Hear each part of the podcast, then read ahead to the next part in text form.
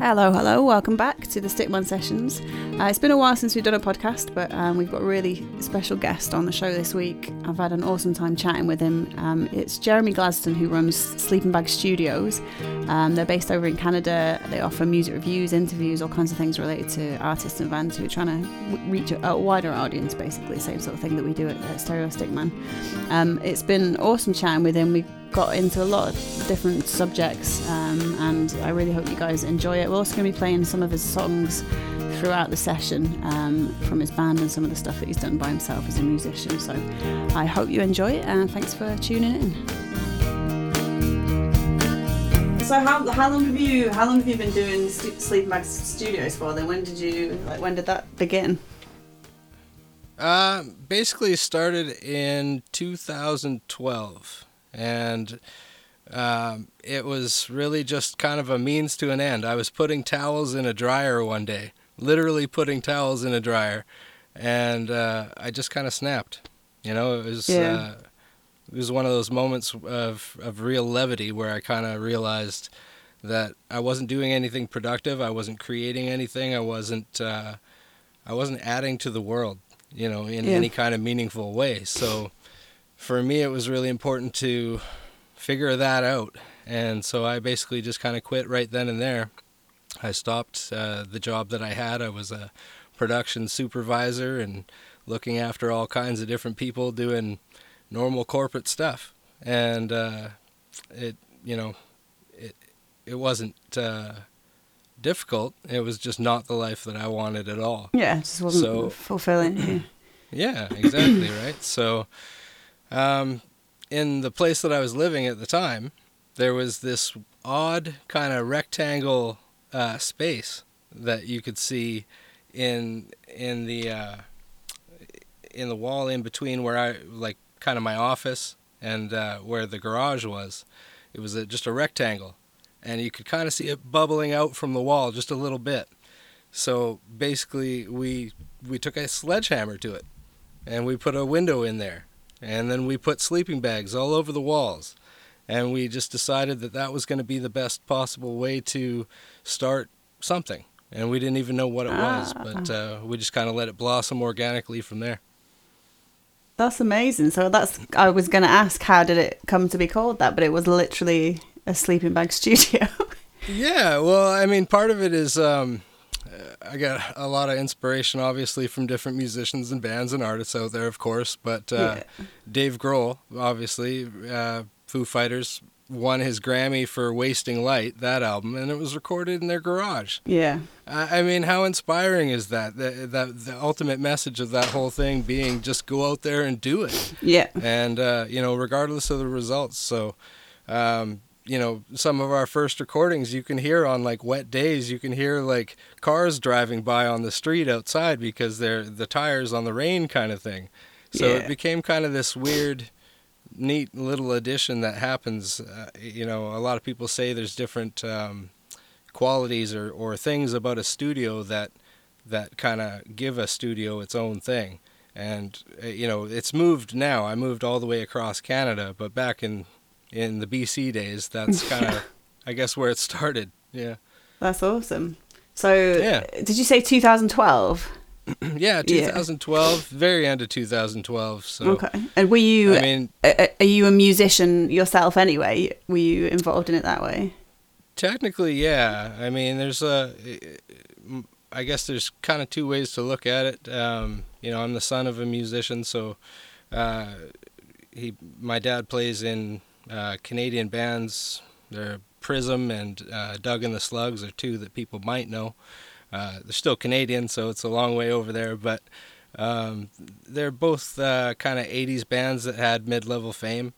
So I kind of came by it honestly that way. I've uh, played different instruments my entire life from guitar to drums to bass to electronics and everything in between. Um, most of the time now in my music, I just uh, I'm I'm a singer, believe it or not, with this voice. Somehow. Awesome.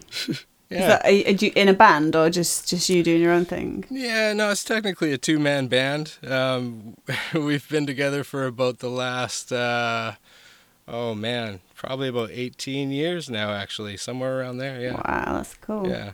Uh, I mean, you've got full editing control over this, right?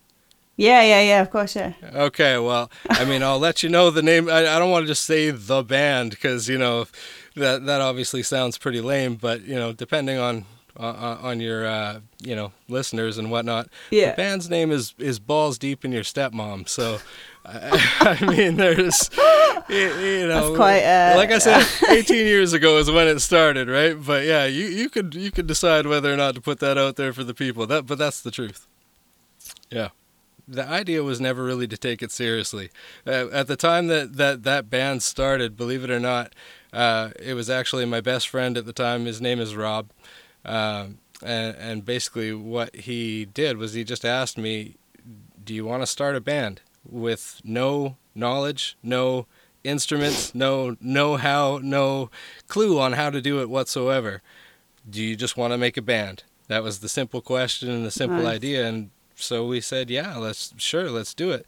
And I, I'm not even kidding, Rebecca. Overnight, I went to work for a graveyard shift at a gas station. Horrible job, but I went to work. And by the time I came home that morning, he had taken all of our friends over to construct this box, this this huge box inside the master bedroom, where you had to pick up this door. It wasn't even on hinges. You had to pick it up and slam it into this into the hole to, to seal it shut. But inside there was where we did our first jamming, which was insane. You know, it got to be about 300 degrees within about three minutes. It wasn't a good place to be. It wasn't fun. That was quite a cool starting point, though. Are- are you- what, what kind of music do you make? Are you guys like a rock band? Or? Uh, no, I mean, we're actually surprisingly inoffensive, believe it or not. You know, for the for for the band name being what it is, it was always just kind of a running joke. But um, y you know, at the end of the day, I'd say it's mostly electro based now. Um, I let him handle all the hard stuff, the the making the, of the music and Right. the assembling of the pieces and the chords and all that that's him i i just do the easy thing i i show up to the microphone and i just get very lucky Nice. Do you, so do you guys Yeah. pl- do you play gigs? uh no we've Ah. actually never once played live and here's an interesting and fun fact for you we've probably recorded somewhere around the neighborhood of i would say uh legitimately about 600 songs not even kidding and i can guarantee you that we couldn't play one of them once again Not once.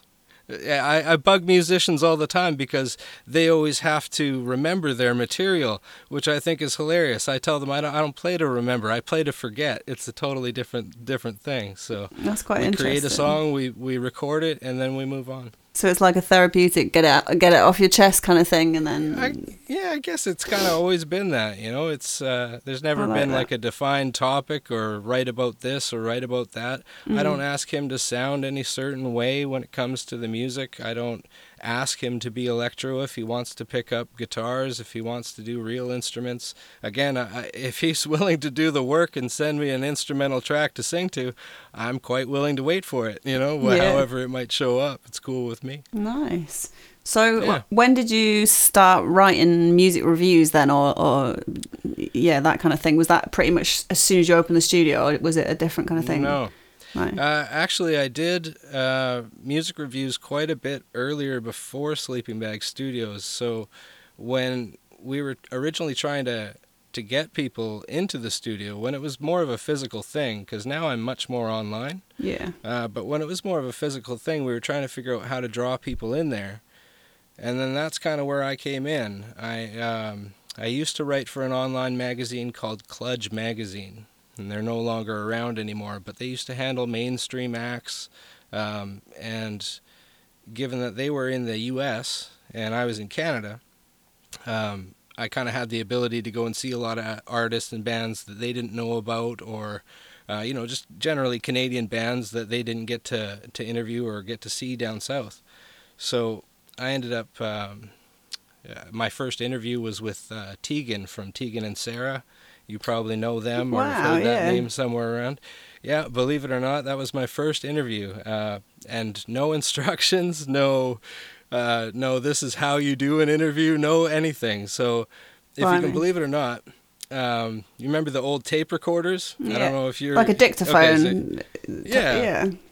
So I mean, I'm talking old school cell phone, uh, flip phone. So I've got the recorder up here. I'm holding it like that as best I can, trying to hear what she's got to say in response to the questions that I've got. I ended up talking to her for three hours. Wow. Three hours, and you know, it's one thing to um, to not know what you're doing and kind of be put in that position to begin with. But it's an entirely different thing when you encounter an artist that's willing to give you their time like that. Yeah. You know, she. I'm sure she picked up on the fact that I was new. And keep in keep in mind, this is 18 years ago. She was new too. Mm. You know, it wasn't was exactly say, like so it was just me. Yeah, yeah. So not they, as they not as right at the beginning. Not nearly as big. Yeah, for sure. That's cool. So yeah, uh, that's kind of where it started for me. Um, uh, there's different other bands and stuff uh, like Our Lady Peace or Finger Eleven or Seether or Chevelle, different bands, usually rock bands because. Um, well, that's where I was from. Was from Vancouver, BC, yeah. or just outside of Vancouver, BC. But really, that's that's what Vancouver is all about. They're about the rock, so that's generally what I saw a lot of at that time. But that's kind of how I got started. Was kind of uh, uh, Uh, you know, big shout out to the Kludge crew if they're out there anywhere and still listening. Yeah. They, they were just amazing people, and it was great to kind of get a start with them. That's awesome. I think it's nice when you have something that long because you you can't if someone's being a little bit you know holding back or perhaps being a bit inauthentic. If it's a, a three hour long discussion, you're bound to turn into yourself at some point. Absolutely, yeah, I quite no, like for that. sure. It's, I I think about it now, and I'm just, you know, it blows my mind that she she would do that. You know, like I just think, you know, what a cool person she must be. Keep in mind, they wouldn't give me time of day now. There's no way. I could reach out through Sleeping Bag Studios, and I'd have to go through about a hundred lines of defense just to get to Tegan and Sara now. Um, but are they still those same people? I bet they are. I bet she you would know? say yes if you if you Yeah. could make it. Yeah, to that point. Absolutely right.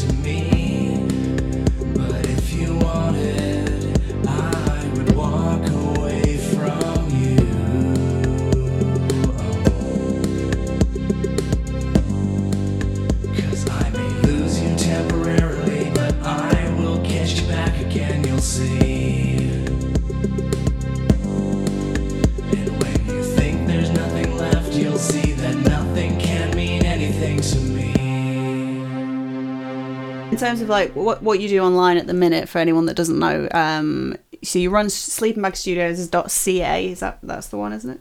That's the one. Yeah, you Um, got it. and you offer music reviews, interviews. I think you do your own podcast. Do you, what, what what- what are the main like services that you do then for for people? The main things I do, uh, you know, I do music reviews. I I do uh, what I call the SBS podcast, super inventive name, um, and another show that we put on the internet called SBS Live this week, and um, ag- again, most of these things were kind of developed.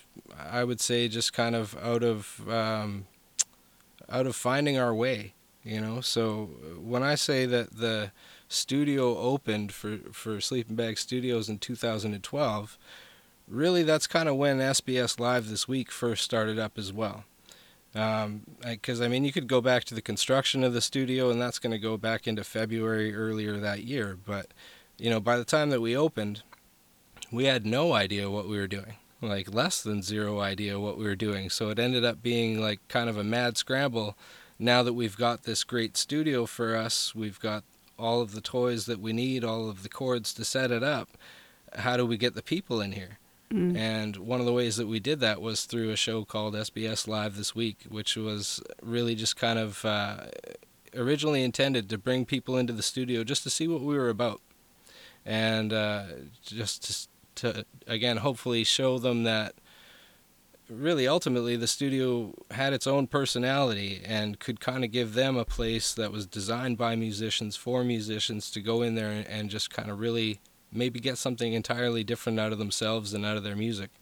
And you know, I don't know whether or not I can claim that that happened. I would like to think that I could claim that that, that happened, but it's you know it's one of those things. Everybody's going to have their own different perspective on it. Some Sure. some of those uh, interviews that we did went went great. You know, we did a lot of interviews and live performances, um, and you know, obviously some better than others.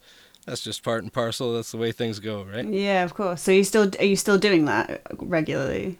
More or less, I, you know, again with kind of the shift into more of an online thing, which is really the result of uh, just moving across Canada and kind of resetting up over here in the east. Mm. But um, I what I do now is is a lot of uh, video interviews, which is kind of a neat concept. And I started this uh, back when I was doing interviews in person as well, so it didn't, you know, it wasn't something that I felt like I had to do or was the only option to do it. It was something that I felt offered something new.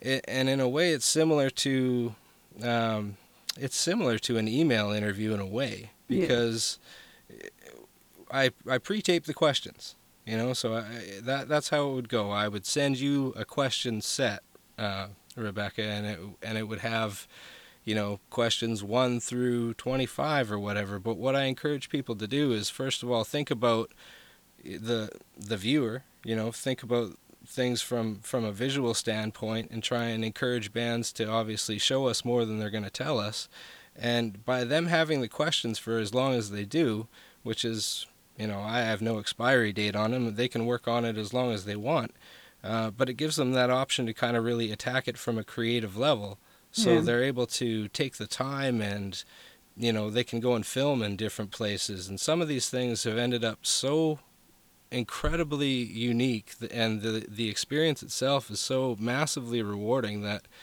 uh, some of the best friends that I've that I think I can I I can definitively say that I've met through the the Sleeping Bag Studios project in general have come from these video interviews where uh, artists have really just kind of had a, a chance to open up in a whole different way.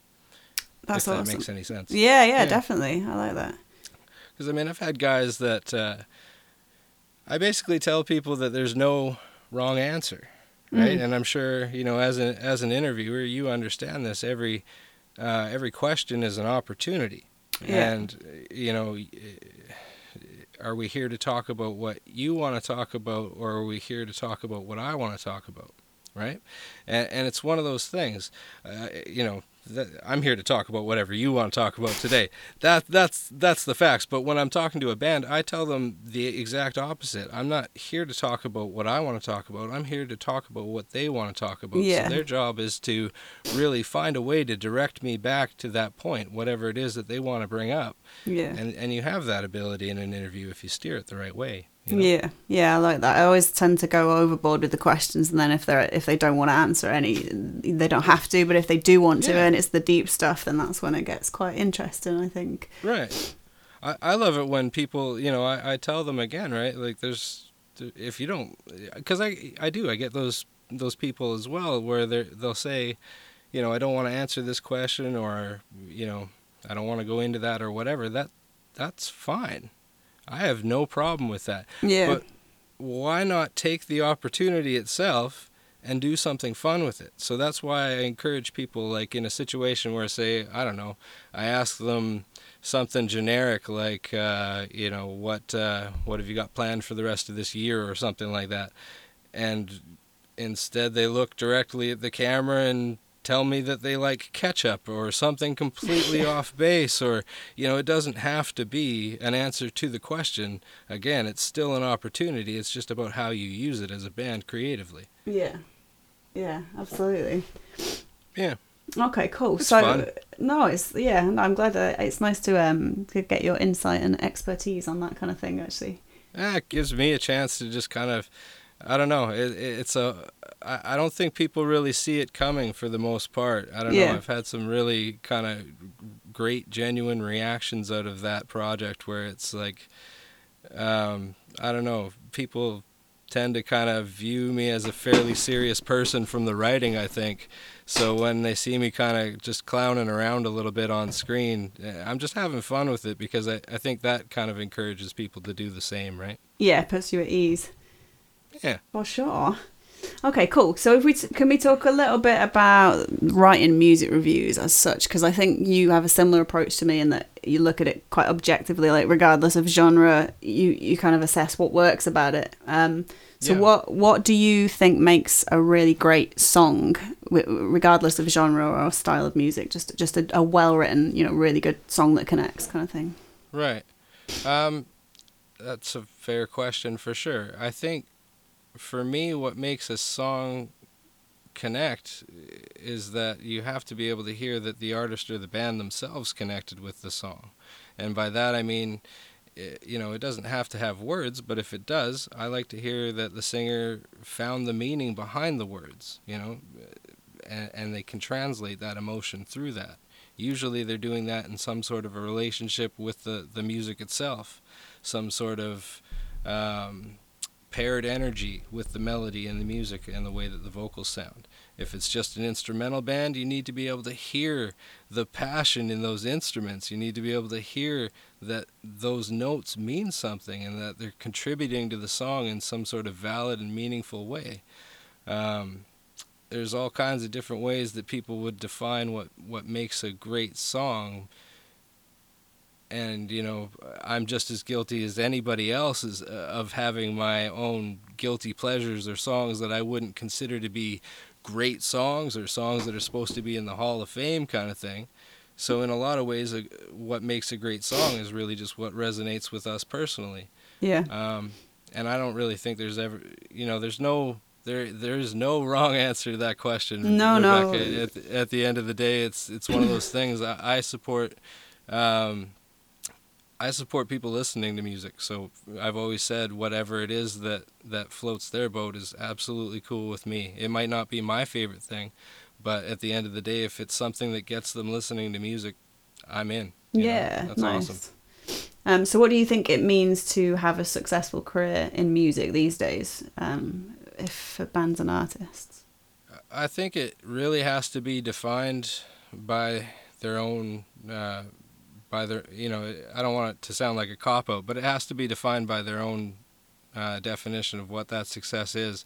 I think if they're, you know, if you're a band and you're you're out there and you're looking for a hundred thousand hits overnight, or if you're looking to um, become a viral sensation within a week, kind of thing, then enjoy your fleeting fame Mm. That's the best way that I can put it, and probably the nicest way that I can put it.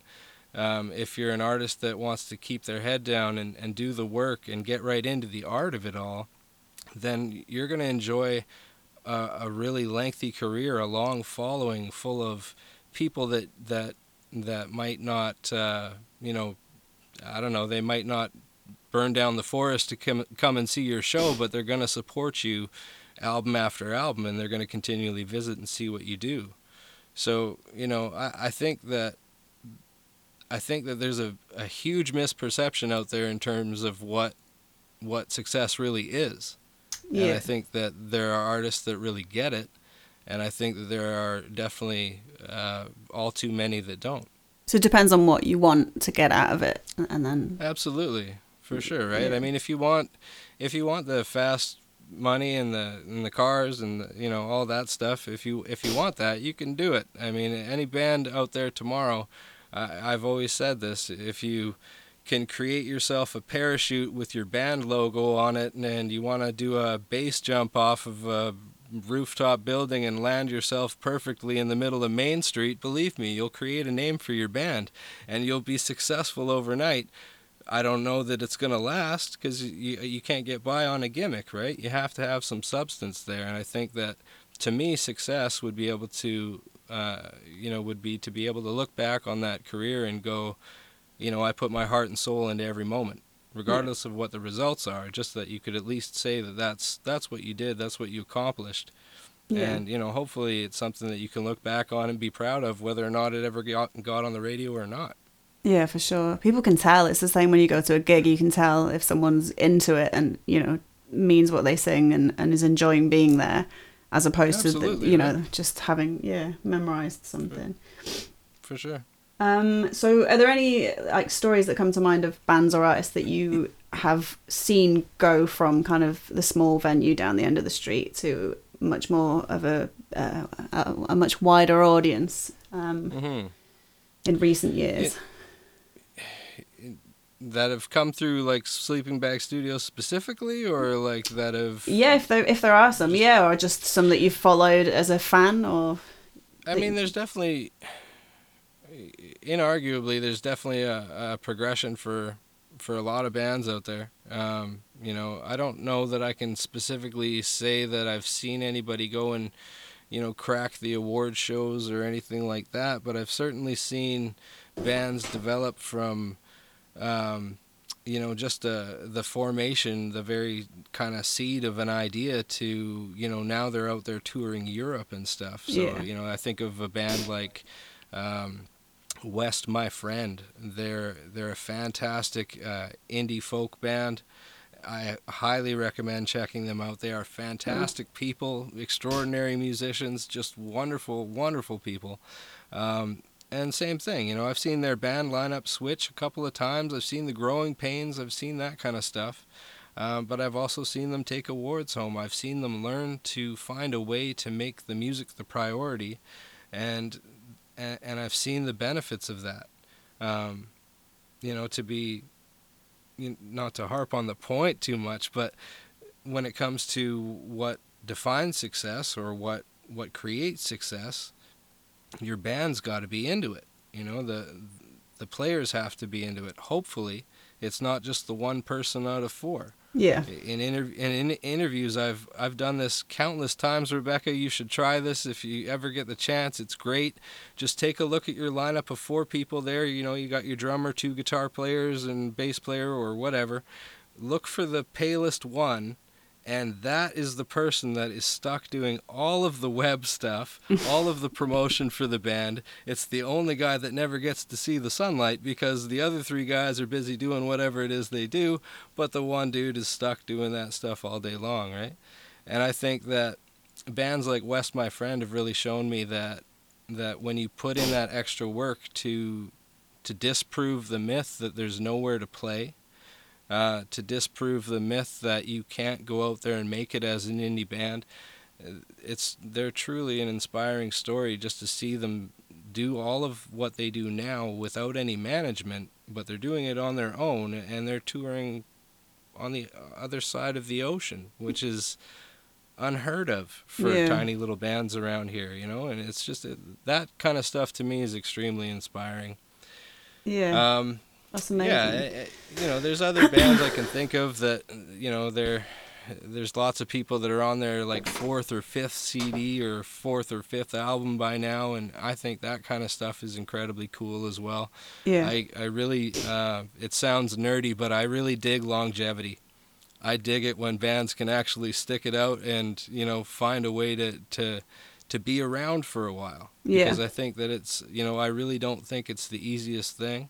I think uh, you know a lot of people really do struggle with trying to find a way to to keep that communication open between different players. I think it's difficult to represent um, you know the full needs of of each player inside a band. to keep that mo- know, so- motivation there and that that, that Yeah, passion, I for sure. guess. And that's quite common. Then it's quite, you've got to be quite lucky to find a band, especially if there's three or four of you or more. Um, Yeah. where you're e- you're equal, you know, you're you're all as invested in it as each other. Um, Exactly. You often get just one that That's breaks why away. I make that's that's why I make music with one other guy or by myself. Yeah. That's the that's the only options for me. I'd love to say that I'm capable of more, but I don't know that I am, you know? I really don't.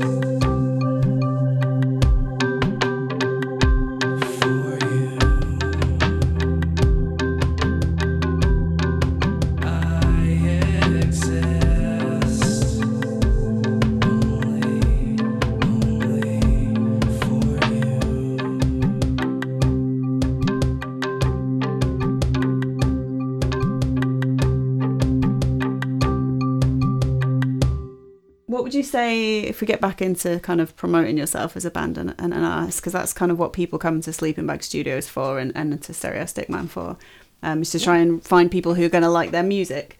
Um, what Right. what would you say are some of the best tools at the moment online that people can use to to find the, the right audience for their music and to find people that will support them if they're small time, you know, not a lot of cash to invest in marketing, just some of the Mhm. the best tips that you could give for, for online uh, promotion, I guess. Well, I mean, that that is. There are so many different avenues that that's kind of part of the issue. You know, it's part of the the problem as far as I can understand it is that there's so many different small places that people tend to get overwhelmed. So the the biggest tip that I have is don't look at it like you have to conquer the world overnight. You know, it's not a it's not a sprint, it's a marathon. And- Yeah. And uh, and I think that every indie band needs to kind of take a step back and, and realize that if they were out there realistically looking online for one place like Stereo Stickman or Sleeping Bag Studios per day even per day Rebecca you know for a fact that they're not doing it Mm. you know I'd love to say that they are but it's rare um, you know and I think that if, if people really recognize that there are these places out there all over the world you know from uh, there's Jamsphere, there's um, Faulkner Review, there's I mean there's tons. There's Yeah. fantastic places out there, um, and I, and I really just think that it's a matter of of taking your time to kind of uh, figure out a strategic way of doing it, because you can. Every tour that you go on as a band, every show that you play, you have an opportunity. You've probably got some some downtime. So find find that college radio station that's out there. Find that place that's playing music. Find that other opening band that you're about to play the show with that night, and ask them what's going on in their town. Yeah. You know, if if if you're out of town, there's a lot of different ways that that people can get out there. In terms of the social media thing, in terms of the Twitter thing, you know that kind of stuff. I honestly I'm mixed on that. You know, I don't know how effective of a tool it is for, for musicians right now. Um, the the other places, obviously, like Spotify and SoundCloud and Bandcamp, I think what's really important is that people start recognizing that they can't rely on on the music itself to be what makes them uh, financially successful. Mm. And in terms of attracting interest or creating that buzz online, one of the ways that they can achieve that is uh, use that use that member of the band or find that friend of yours that has that artistic talent bring them in as a as an honorary member of the band or whatever you have to do get them to draw you a logo or create the buzz through something that visually looks stunning Yeah. you know, um, if all else fails, add a kitten to your video and uh, you're a YouTube star. Right. you know, tip. it's Yeah. you can always do that, right? So do you do you still think it's important for artists and bands to perform live um, a lot if they want to reach people? Crucially, I think that's probably the most important thing that that any band can do. Because you get Um, that that face to face interaction and it's as real. Yeah, right. And you know, in terms of what we were talking about earlier, in in the sense of a connection to the song, or or Yeah. you know what makes a song great, you know, you're gonna see that in a live band in a heartbeat. You know, I think there's um, there's I don't know. I wouldn't say there's ways to fake it in the studio, but there's definitely ways to uh, manipulate sincerity, let's say, in a studio recording as opposed to what you're going to see live in the genuine article, right? Yeah. Um, and in terms of just what people, you know, i again, right? They're not necessarily going to go out and buy the, the CD or the music for nine ninety nine, but they are going to consider going to a show. Yeah. You know, I, I think that, that you know it does ap- apply somewhat to to music fans specifically, and I think even that is something that um, y- you know I used to ask uh, I used to ask people uh, in kind of group sessions like raise your hand if you were at home on a Thursday night and you were sitting there, you were having dinner, you were watching your favorite show. And when was the last time that that you can remember where you were sitting there and you said, "You know what? Let's turn the TV off for a second. And let's go and see a local show. Who's playing tonight? I don't know. It doesn't matter. Who Mm. cares? Yeah. Let's just go and see a show." And I, I kid you not, even in a room full of musicians, you get like next to no hands raised on a on a question like that. And the, you know, it kind of almost boggles the mind, right? We're all part of this huge music community, and when it comes right down to it, if it's not your band on stage, I think a lot of musicians are guilty of not getting out there in the scene themselves. Yeah. And I think that that's another really important thing that they can, you know, they got to remember that. They got to keep that in the back of their mind and get out there to other people's shows just as much as their own. Do you think um, the explosion of the internet or social media has made people a bit more introverted then, or a little bit more, you know, in, indoorsy, I guess?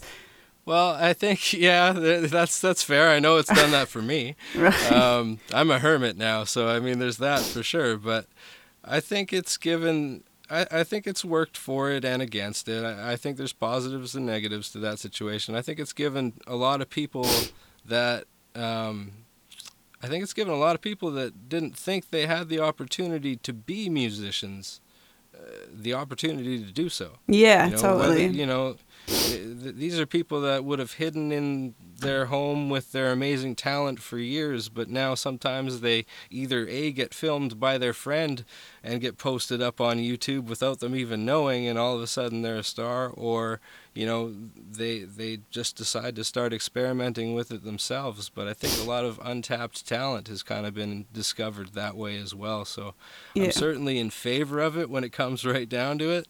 Um, are bands a little bit guilty of kind of being able to get away with putting out more things online and not getting out there on stage as much? I think that's probably legitimate too. Yeah, for sure.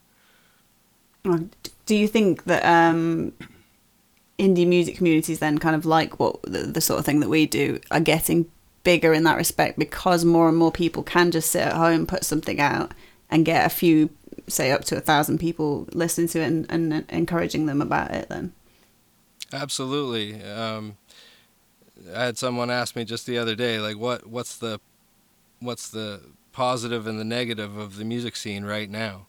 Mm. And my, my answer was the same for both. It's just that there's too much music out there, and what a what an awesome problem to have, right? Yeah, for, yeah. for people like you and me, like that's that's the greatest thing that I could have ever thought that I'd have to deal with in my entire life.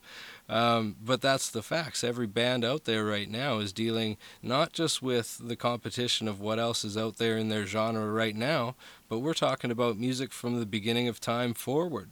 And uh, you know, I, it doesn't take a. I'm terrible at math, so I, I can tell you for a fact it doesn't take a math genius to figure out how many bands there theoretically might be in the world, times the amount of songs, times the amount of albums, to know that you don't have enough time to listen to them all in one lifetime. yeah, Uh, certainly not anymore, you know. And I think back in the day when you had to be a little bit more picky and choosy with the CDs and, and things that you might buy from the store, um, I don't want to say that it kind of gave you an appreciation for for what you bought because Lord knows I, I bought too many albums that I probably would never buy again, but um, you know it kind of did give you an appreciation for how rare music was. yeah, And I think, you know, now with the, the doors being as open as they are, it's really tough to get your music heard, even from your good friends. Everybody's busy and everybody's, you know, always got something going on, and that's totally understandable. yeah. Everybody's But got their own right- thing. Yeah, Yeah,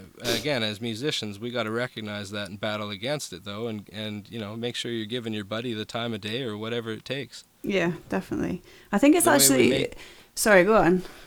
I was just gonna say the way we make it is together. We don't do it alone, you know, and and Yeah. that's, you know, I think um, I see a lot. I don't. You must have them over there in the U- UK too, like kind of like um, what do they call them? Like talent searches here, somewhat. They're they're like an indie level talent thing, like a spotlight feature where bands will get to go and kind of be judged by one record executive for a potential chance at one contract or somebody to hopefully look at you in a suit and tie and maybe give you the consideration and time of day. Yeah. but yeah. it's events it's events like those that I think that that bands and artists out there really lose focus on just how much that kind of stuff can build their community because I mean let's face it most of those things that they're going to go to the odds are stacked against them the you know the odds of them winning are probably slim and none Mm. even if you're super talented. But what you do have again is a complete opportunity where you've got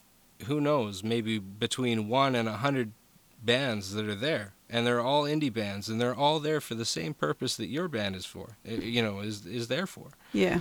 And if you're taking the time and you're doing it right, you're out there and you're, uh, I don't want to call it networking, but I guess that's kind of what it is. It's networking on a musician level. You should Yeah. be out there talking to every single one of them and trying to figure out how to line up shows and how to get different shows going and figuring out which band, like if it's not your band that, that would play well with them or fit the bill, then it's probably your friend's band and connect those two. But again, right, the the idea is that we all have to do it together. That's the best way the indie scene can Yeah. can co- you know thrive. Remove It's a the, the competition element of it and, and, and exactly bring everything exactly. And I think, eh, and you know, being realistic with you, Rebecca, I think that I think that competition element you you nailed it there. I think that it is a factor, and I think that it's natural.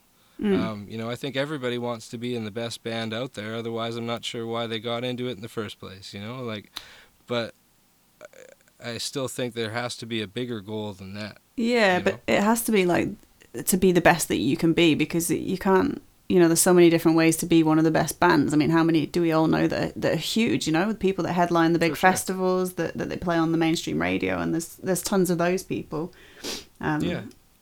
Do you think then? So, for me, I always try to look listen to music more in terms of like I'm one of these people who will get a favorite song and I'll listen to it on repeat and I'll listen to it in the car and I'll just listen to it to death basically.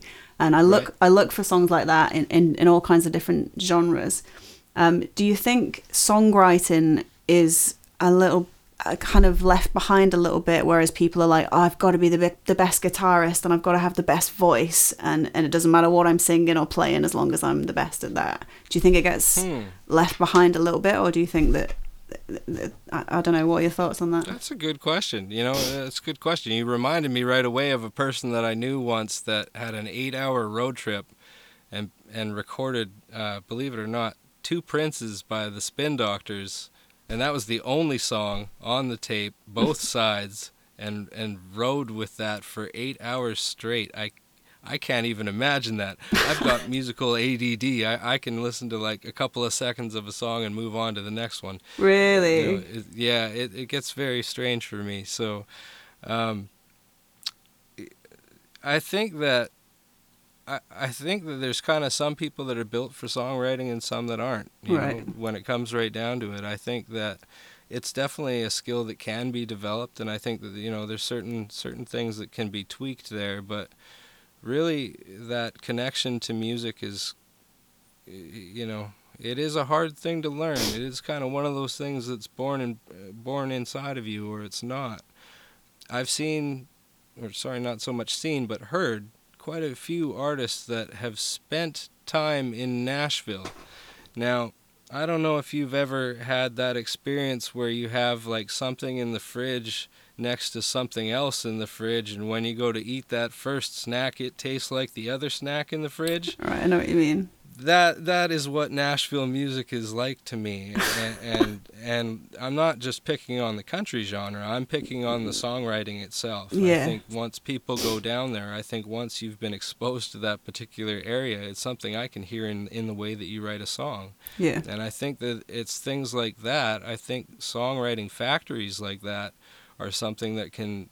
Um, that's that's something that we need to be aware of as artists because Yeah. it's a great thing to go down there and again it just depends on your definition of success they'll teach you to write a great song um, but will they teach you to be you will they let you be you Yeah. will they leave the part of you that that made you make music in the first place and i think that that kind of generalization that homogenization of of talent is a really dangerous thing um, it, it threatens individual creativity, and I think that's something that has to be looked out for at all times and, and protected like it's an endangered species. Yeah.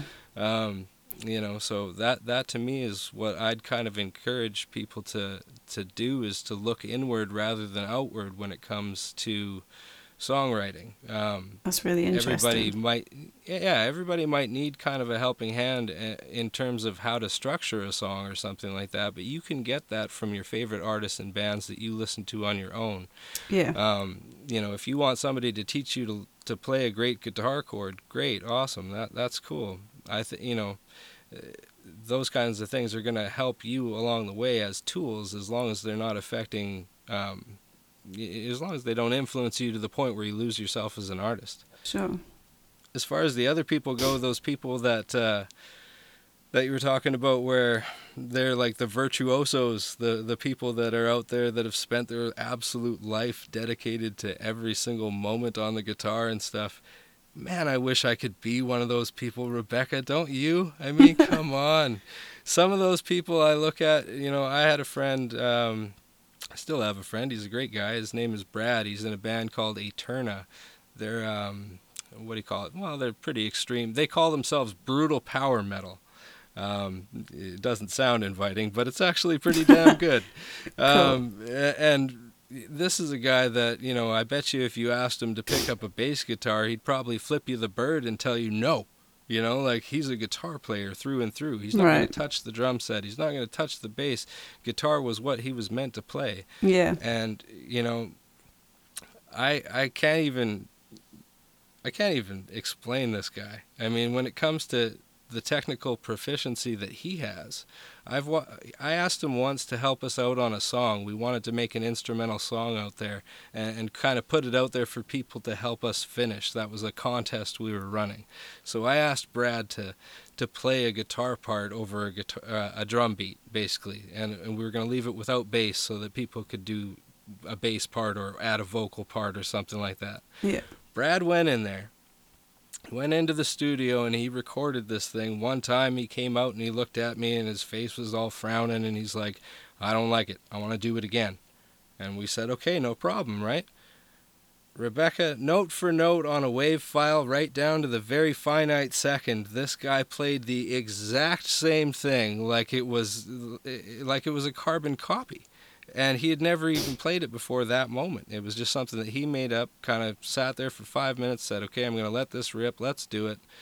Did it once, did it again perfectly.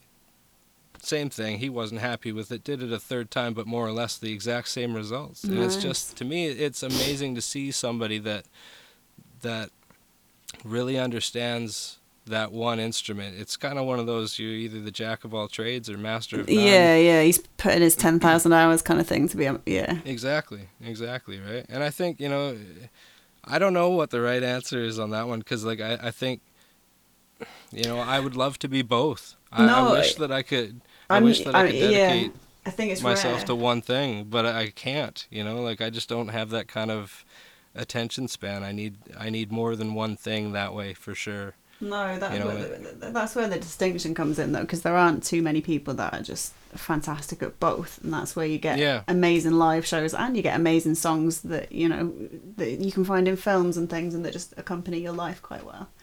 those people that that kind of even take it a level beyond that, like there are definitely great, you know, individual masters of their instruments, but those people that are just so adept that they can walk up to any instrument that's on stage and feel confident enough to play it, um, those people blow my mind. Yeah, They're amazing. You know, they're amazing.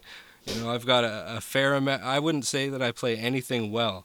I can write a decent song. I can play a decent song, but I'm not any kind of uh, master of anything when it comes to instrumentation. But to see some of these people that can, just mind blowing, mind blowing. Mm. So, do you are you a guitarist? You said you're mostly a singer. Can you play guitar? Yeah. Um. Whoa, that's not as easy of a question as it should be. Um, you know, like uh, I, I don't, I don't know. I don't really consider my, I, I consider Can- myself just a musician. Do you pick You up know, a guitar uh, during the week and Yeah. ha- have a dabble Like in it? uh, I, I do that, you know, I couldn't. Um, same thing. I couldn't play. I don't think. Well, we as a band we just covered. I think for the first time in 18 years, we covered I think about 10 songs, and that was. We've never tried to play anybody else's songs. We've never done anything like that before, which is usually a lot of where people start, right? Yeah, yeah, And, and for us, we just because we had no idea what we were doing or any training to do it uh, when we started our band, we never had that opportunity. So, kind of, I guess that's one of the progressions that we've had as a band is that we've been able to get to a point where we can experiment with some covers and not feel bad about about touching somebody else's song at this point. I guess it's almost expected now, isn't it, with YouTube and stuff? That's kind it of is. Yeah, And you know, again, right? I caution people against that too because I think it's a great way to get your name out there. There's no doubt in my mind that you could go out there and put somebody, um, you know, whether it's a pop star or a rock band, you can pick up on a popular song and you can ride that wave real quick. You can you can get yourself out there and, and notice just by doing a cover. Yeah. But if you're not putting yourself in there, if you're not somehow identifiably putting your own sound or spin onto that cover, then really you're kind of doing the musical equivalent of treading water, in my opinion. You know, I think that you really have to uh, be careful about that. I think covers are. I have a lot of respect for covers when it comes right down to it. And Rebecca, I'm I'm from that that era where studio time cost so much money that when it came down to a cover song, you had the option to pick like two in your entire life, you know, because it was going to be so expensive to record. Yeah. And now it's like you get the option to do it every time you want to fire up your iPhone, Yeah. which I yeah. think is, you know, it's a really beneficial thing. But again, do you want to be known? It, it's like kind of, it's kind of like the house band in bars, right? You got to be a little bit careful that you don't become the house band of YouTube. Yeah. Unless that's what you want to do and you're not a songwriter Right. at all. Yeah. Totally, right? Yeah, like, and don't get me wrong, for those people, I got, I got nothing but love for that. If that's what they want to do, then I think that's a great thing. Um, That's I think, I think people really do fundamentally, though. Even those people, I think that they have a kind of like a level of creativity that maybe they just have a more difficult time tapping into. But I think that you can see that the want and the desire to entertain on that kind of level is certainly there. Um, Yeah. So a lot of the times, even even the ones that are out there doing a lot of covers as a regular mainstay of what they do, sometimes you look at the songs that they're covering, and the choices that they make, and you can kind of see that potential from from far away. You know, like if they were to write their own song, then you kind of have an idea of of how that might come out. yeah. You know, it can give you some pretty good clues as to who has that potential, and I think the world's lacking a, a few people out there that are kind of hunting those people down. I think that we kind of rely on talent shows and, and that kind of stuff to to spotlight that talent or viral videos to make that happen. But Mm. you know, there's got to be. I like to think there's more people out there like you and me that uh, are actively looking for people that that uh, you know are trying to to get themselves out there that way. Yeah. And maybe doing something a little bit different. Yeah. Yeah. Um, do you think it's better for people to put out new music constantly if they are trying to raise their audience or to write a lot but hold back and just release the things that they think are the absolute best? I think it's important to put yourself out there on a regular basis, but not club people over the head with it. Right. I think that's uh, an inevitable trap that it, that I've certainly heard uh, a lot of artists get themselves into. You know, we can only ask people to come out to our shows so many times before, you know, it's the sixth show, man, and I've seen your band so many times at this point, right? So it becomes Yeah. difficult to kind of to get people um, to stick with it. Um, sorry, I drifted from the question. No, there. no, it's can- fine. Yeah, I was thinking more of in terms of like, say you've written, I don't know, 10 songs in a month. You know, that's quite a lot to put Right. out. Yeah, Um, sorry. And people are going to stop pressing play at, at some point, even if it's really good, you know, just because they've got busy lives and Right. stuff. Yeah, I think it is one of those things where you run the danger of becoming an ad for yourself, right? And even if it's offering some something like new music, I think that it still kind of comes down to how you go about putting it out there that that's going to make that difference whether or not you're putting it out there without the the bells and whistles and you're just making it a post on your social media that people may or may not click maybe that's a humble way to go about it that works you know i i think that again eh, art kind of speaks for itself on that level. So i think that those kind of things really do get noticed you know by the right people eventually. But Yeah. it's uh i don't think it's wrong to do either uh you know really. I think that i think there's definitely a benefit to a full album but i don't think that a lot of people make a full album. I, what would you say to that rebecca? Do you think you know you know what i'm saying there's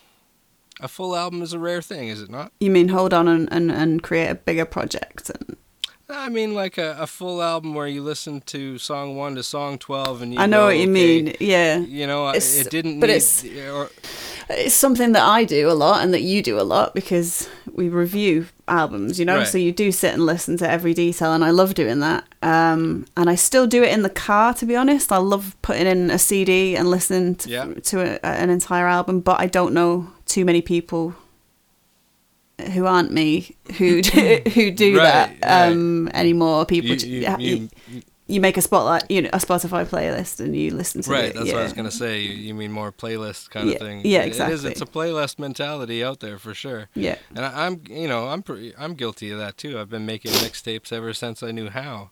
yeah, Um, you know, mix CDs, same thing. All all of those things are great things, but I think there's definitely something to be said for the album. I just don't think that it's really something that people really fully achieve a lot of times. You know, No. even even if that is their full intention, even if they think that all the songs belong there in a set, I think that um, it can often be a very elusive goal. It's a good goal, and I think that it's uh, something that people should definitely try to do. But I think that it's it's more rare than people think. It's hard to do though, is it? It's hard to either maintain someone's attention for that long when it's the same kind of voice and the same, you know, con- concept, I guess.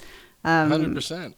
Or it can be conversed too, right? Like if it's if it's too scattered or too, you know, in that sense, it just feels like a, a collection of singles. that, way to you way know, to eclectic. case- Yeah, Yeah, in that case, you may as well have put them out one one a month and promoted yourself that way too. right? Yeah. like you said. Do you go to a lot of gigs yourself?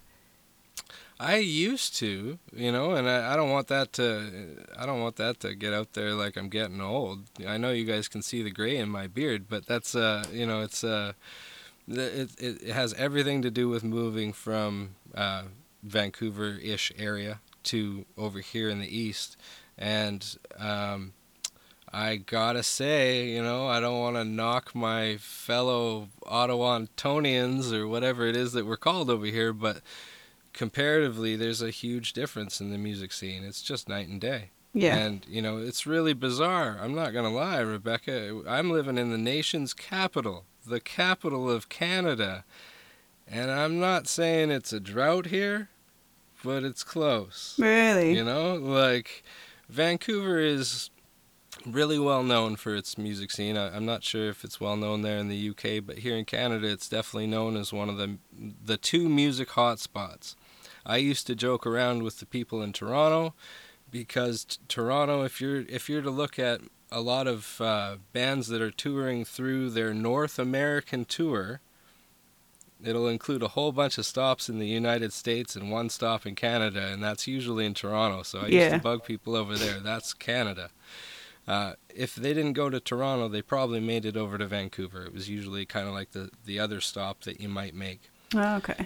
Tons of great venues, tons of great things. Um, and even on the outskirts of the, the main city, there's a lot of kind of mini areas like little cities like Burnaby or Coquitlam that have um, live venues that are just constantly doing something. Yeah, And I think that, you know, again, I'm a hermit, so I'm not going to completely claim that there's nothing happening here in Ottawa because I know that there is. I can hear the music every once in a while. But there is a noticeable difference in terms of how many um, kind of areas there truly are. So, Ontario itself is a huge place. It's a massive province, and Toronto is about a six-hour drive, no, four to six-hour drive away from where I'm at. So, the difference for me was that where I used to live relative to Vancouver was that no matter how late your show went, I could still drive home. Mm. You know, the furthest I lived away from the main city was probably about an hour at the worst uh, at some point in my life. So, you know, even if you kept me up until two o'clock in the morning, I didn't mind driving home. It was all good, you know. But the idea of going out to a show now that's going to finish at like one o'clock at night, uh, I can't, you know, I can't do the drive home at, to to make it here by like 5:30 or 6 o'clock in the morning. For me now, Toronto, the mo- the closest music city and uh, arguably the biggest one, it's still an overnighter trip. You know? Yeah. So all of a sudden, you know, I added it up for I think the first indie band that I knew that had come from Vancouver. They're called Lungflower. They came all the way over to the east. They were the first ones to do that uh, after I moved. And then, legitimately, as as much as I love these people, they're great friends. Um, once you do the math on on going to see an indie band over in Toronto, that amount of time out of the day, the, both ways, kind of thing, the cost of the show, the cost of a hotel, all of a sudden, I'm thinking, wow, it's actually closer to about 150 to 200 for me to see my favorite indie bands now. Never mind the mainstream stuff. Yeah. So it's you know it's No, a, it's fair. a bit of fair enough. yeah. Well, how come you Yeah. moved? Um, I actually moved for that. That one's pretty easy. I moved from my wife. Uh, her name's also Rebecca.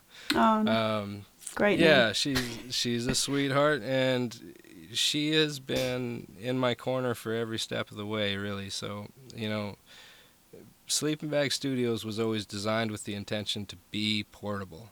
It wasn't supposed to ever Yeah. be rooted to one particular space. It was hopefully going to come along to a particular area, infect it with music mercilessly, and we'd move on to the next kind of thing, right? Just to give you the freedom, And- yeah, to take yeah. it. So you know that was that was the basis of kind of keeping a lot of it uh, online as well.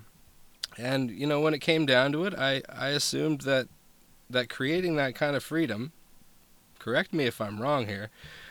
I assumed cre- creating that kind of freedom would have led somebody to the choice to pick somewhere tropical or like with beaches and sand and nice water, but now apparently my wife decided to take us over here into the frozen snow, of which I've still got about two to three feet of outside right Honestly, now. Honestly. Yeah, and I would uh, give so- anything to have two or three feet of snow. We don't see any snow here. Oh, don't get me wrong. I love it and it's beautiful, but this started, this madness started in like November. So I mean, Yeah. at this point, even a hermit, I'm desperate to get outside. You know, like it's just it's been snow chaos here. Really, But truthfully, truthfully, it's a beautiful province. yeah, Um, we moved out here just because basically she she has allowed me to really kind of pursue my dreams and, and my goals with Sleeping Bag Studios and, and do what I love. And uh, there is no possible way to thank somebody for that. But the idea that that the studio was portable and she had an opportunity out here in the east to, to do better in her own job yeah, there was just no way that I could say no to that. And Yeah. Even though I felt, even though I felt like you know, uh, I'd certainly built up a reputation in Vancouver, and a, and a you know the location itself was nice. Loved my house. Everything about it was great. But to even have the opportunity to repay about a tenth of that favor in life, you know, if this was her goals, if this was her dreams, if she wanted to go and see what she could do in, in terms of her own work, she's a chocolatier or she's a manager, really, wow, area manager, whatever you want to call it. She's a bigwig now, but you know, um, she does a fantastic job, and she's really uh, the best part about it, Rebecca, bar none, is that she came out here and she she actually did it. Yeah, You know, it wasn't it wasn't like she came out here and then kind of danced around it or didn't find her way. She came out here and crushed it. yeah, She got herself promoted. She kept moving up. She's she's doing all the right things. And and again, the I just just to be able to to watch that happen has been just as rewarding as pretty much anything I've done at Sleeping Bag. You know, just to to be able to to just pick up and move. Do you find that inspiring for, for, for what you're doing as well? That, that it kind of eggs you on? Absolutely, for sure, for sure. I mean, she's she's my support system in every possible way. So, you know, it's uh, if she's if she's happy, if she's succeeding, then I'm doing the same, and, and it's kind of just uh always the way it's been. She doesn't uh, have a clue about anything when it comes to music. That's a fact. But uh, I love her. She's great. yeah, she is. She's fantastic. She would tell you that too. Uh, but yeah, she's very much um, Jack Johnson and people that wear sandals. That, Right. that would be her, that would be her music. And Very nice. hey, you know, again, we all like what we like. She she likes about three songs that I've written out of that 600 I was telling you about. Oh, she's honest with you about it then. oh yeah, probably too much. So really, yeah, yeah.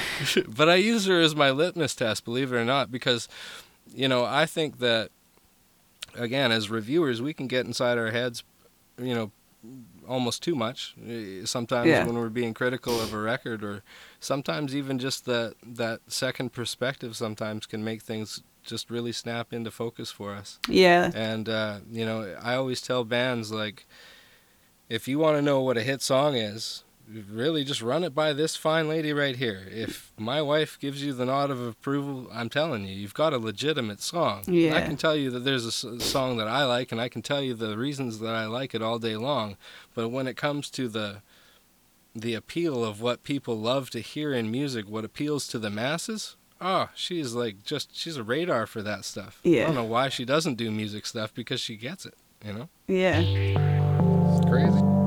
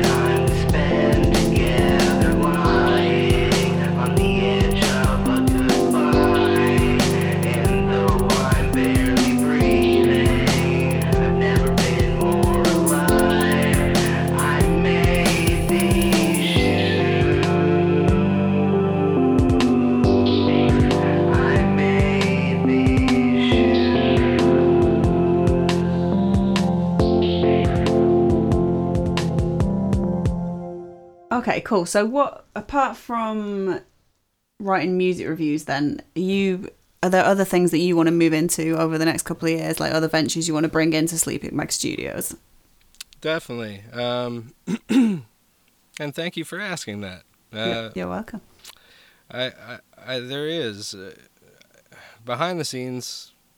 I'm doing a lot of writing, um, and that's not something I've ever put out there before. So you're the first to know that. But really, that's um, kind of where I'd like to, to take to take it all next, and, and it's some of it's musically related, some of it's just straight fiction some of it's almost nonfiction a lot of it is just kind of writing about my life in a different way i guess rather than than um, well writing about other people's music kind of thing it's more about the i guess the full experience of what what's got me doing what i'm doing today.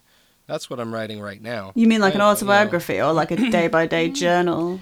kind of yeah it's a i would say a good mix between the two of those things Right. really. Um you know and, and i definitely i think that what i've learned is definitely that um writing daily i'm sure you've noticed this too uh it sure makes it easy you know and again i think that applies to probably all of your passions. Anybody that does something on a daily basis or gets there in there creatively the more you put yourself in it the more you get out of it the faster it comes to you. Just keep doing it. um, yeah, so you know, really, I've found that for myself personally, and what I feel like I can offer the world, the best thing I've been able to to do is is string some great words together.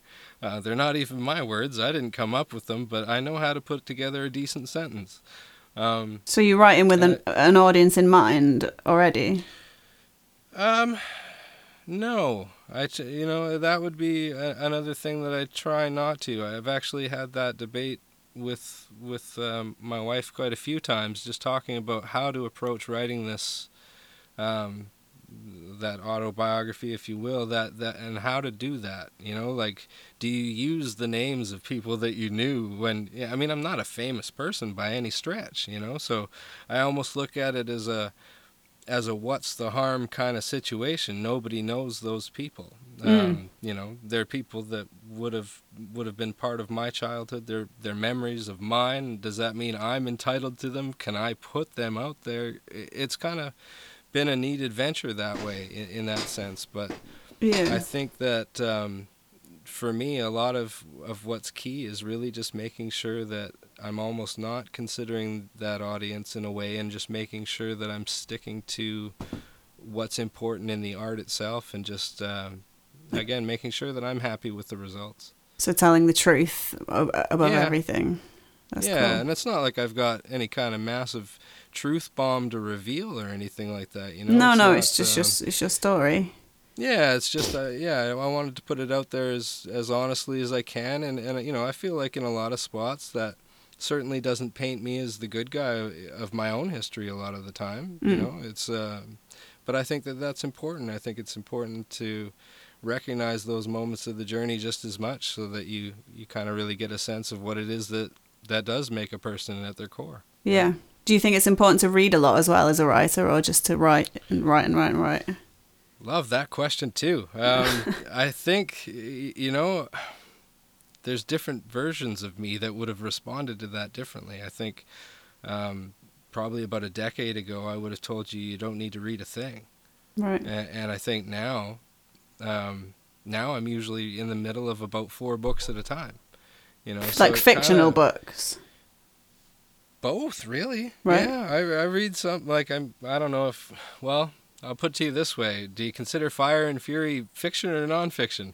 Right. A lot of people. It's hard to say, right? It could be either. Um, but I, you know, I like to think it's nonfiction. I, I think I think that's real.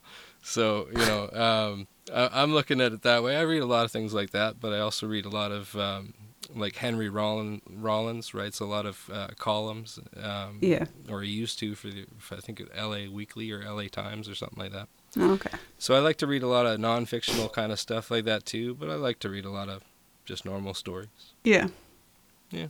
I tend to find um, myself repeating certain I don't know certain vocabulary points in a lot of my articles. So I'm like, right, I need to go and read something weird now. So I'll go and read something that I would not read normally. right? Yeah, just to get a different perspective. And then you get to that word that you haven't used in forever or like 10 years or you totally forgot it existed and you see it in print and you're like, yes, yeah, I can use that in the next article I write. And and I totally understand that. Like, believe me, I hear you on every level there. Um, awesome. Do you um do you ever struggle with motivation or like staying positive when you're writing? Yeah, I and how how, sure. how do you uh how do you overcome that?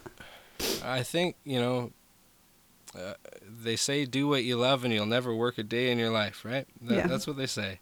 I don't think that that's true. And I think that that's okay. You know, I think that I think that you should work hard at what what you love.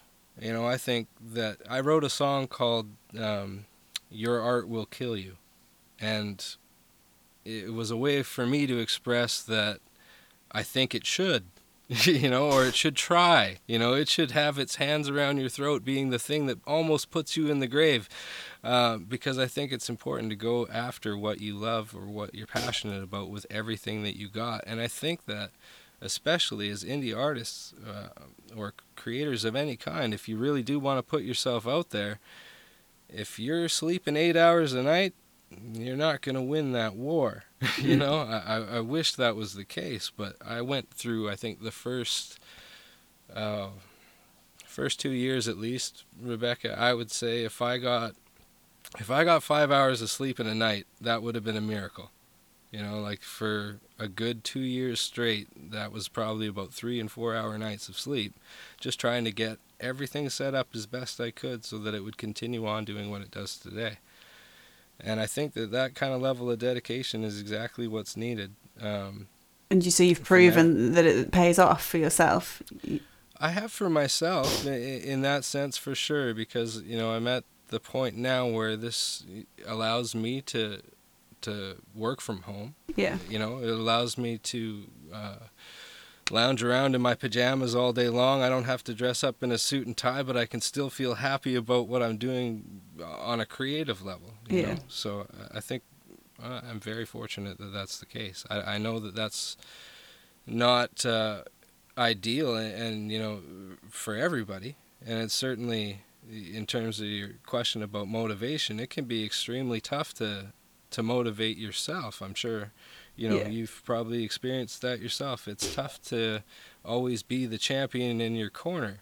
The key to getting around that, if, if from what I would understand, I think you got to have a good support network, or you got to have again those kind of measurements of success that allow you to kind of feel good about what it is you're doing. So Yeah. you know whether it's for yourself somebody that you reviewed um, for the site and they come back at you and go rebecca this is the greatest thing anybody's ever said about my band thank you that's going to lift you up and that's going to kind of keep you going right Yeah, totally. um, i love that kind of stuff that's what i get out of bed for i live for those comments i don't i don't write for those comments but i certainly love it when they happen you know Yeah. um, and to be truthful, a lot of that is just because I don't get a lot of that from anywhere else. You know, I don't. Uh, when it comes to friends and family, I think that my experience has been very similar to the bands and artists that I've worked with. I think. I think all people that make things on a creative and artistic level really want to share them with the rest of the world, and the most important people that they're going to share them with are the people that they're closest to. And as much as we'd love all those people to have all the time in the world to do it, they're still human beings and they still don't, Yeah. you know? So I think that that can often be the toughest thing. And if you end up feeling isolated like that, um, it gets tougher and tougher to motivate yourself. So, you know, there's, um, I know, uh, you were going to ask me about mistakes. I'm, I might be jumping ahead here, but one of the mistakes I feel like I made um, in in this whole thing was just that I kind of let passion destroy a lot of what could have been. You know, I, I got myself kind of too amped up and too invested and too. You can only sleep three hours a night. you know, and all of a sudden it kind of became wrong to sleep eight hours a night if you were a part of this project or whatever. And I pushed some people away. There's no doubt in my mind that I pushed some great people away. You mean you put too much Um, pressure on it? For sure, you know, and it wasn't even so much that I was actively cracking the whip on anybody else. It was just a more of uh, I'm going to put myself into the dirt and lead by example. Yeah. And it kind of became one of those things where it was like, if that's what it takes to keep up to you, man, I don't want to do it, you know, kind Yeah. of thing. And and you know what? I, I totally get it. On one level, I get it, and on a whole other level, I don't get it at all. Because again, I felt like that was exactly what was required to be able to to keep this thing moving in the right direction so that it would become a long-term thing. And I think again, if you don't kind of really put yourself into it, if you don't give it that chance, if you don't give it your everything and know that you gave it your everything, I think that you risk having a shorter term project, band, creation, whatever it is that you're doing. I think it's got a shorter lifespan. Yeah, it's not an easy thing to balance, is it? And they they have people have always said it's lonely at the top, and that's exactly the reason because you you do have to put yourself into it entirely, and you're Totally. often the only one doing that. Yeah, well, it separates. You learn so many things, right? You, you, especially if you're involving friends or family, that kind of stuff. You really do learn who's kind of going to be there for you year after year, and who's maybe not. Yeah. And But you, you know, I th- I think again, right? It's a hard lesson to learn, but I think it's just one of those things you have to recognize. Everybody's got their own interests. what would you, what, I would love it for for everybody to be interested in music, but that's just not the case. No. Um, would you? What would you say um, to keep in mind then? Because I think with any like anything that you take on, whether it's creative or it's just some new business or thing that you're putting yourself into, the first two years at least are usually quite difficult. You know, whether Right. whether it's income and just not happening or um, you're not getting a response or whatever. What what would did you keep in mind for that initial when you weren't getting much sleep and you were putting all these things into action? What did you have at the back of your mind when you were finding it difficult? I think that's where, uh, in those first two years, I'd probably go against my own advice and say that you do have to be your own champion. Right. You know, I- I think that if you don't believe it, it's certainly not going to happen. Uh, um, you know, and in that first two years, you're right. Uh, things things end up, no matter how good they start, things will get to a point where it will rock so hard Yeah. where you'll wonder whether or not you've made that right decision. And again, if you don't have that network of people around you that are um, ki- kind of, uh, what would I say, confirming that you've made that right decision, then I think that it, it you get a lot of self doubt in the process, right? And that um, that can really it can affect your art, it can affect your business, it can affect all kinds of different things. It can affect your health. Um, you know, so it's one of those things you really have to to watch out for, I suppose. Yeah. Awesome. Um, I've gone in a. Did I answer that? yeah, uh, yeah, yeah, yeah, definitely. I've just I've gone in a sort of squiggly order through my vague, my very vague notes, and uh, I always colored outside the lines. yeah, yeah. That, that, that's right where I'm at. Um, we'll probably like just come towards closing it up then, I guess, if that's all right with you. Um, what do you like? Do you have any mm, big sort of snippets of advice you can give to people that I guess our audience is going to be people that make music and that are creative and, and they don't necessarily want to be like, I don't know, the Foo Fighters, but they want to be able to have a life that is centered around the things they make. Right. Um, I mean, advice is to really, um, you know, to be mindful of of what other people think, with the exception of just don't let it taint your art. You know, Right. I think that I think that we do all kind of worry about how many likes we get, how many people are tagging whatever, uh, and I think that that can really ultimately you know, have you focusing on the wrong things. Yeah. You know, I think that uh, again, you know, when it comes to numbers or or anything like that, I don't really put a lot of stock in them. I don't worry about them. They don't keep me up at night. I could, you know, if one person visits my site or a hundred people visit my site, it, it's, you know, obviously I'd prefer the hundred, you know. But at the same time, it's one of those kind of things you just have to recognize. There's an ebb and flow to that, Yeah. and it really just has to be about, you know, the art itself. Oh. And if you uh, if you put yourself into it, that's where the most rewards are always going to be. You know, I, I don't think there's anything that could ever convince me that an artist or a band out there doesn't really want to share their stuff as much as they they can to as many people as they can and i think that's a wonderful thing but i think at the end of the day a large part of them is is writing or recording that song as well to make sure that they're um, getting something out of themselves you know uh, again it, Sure.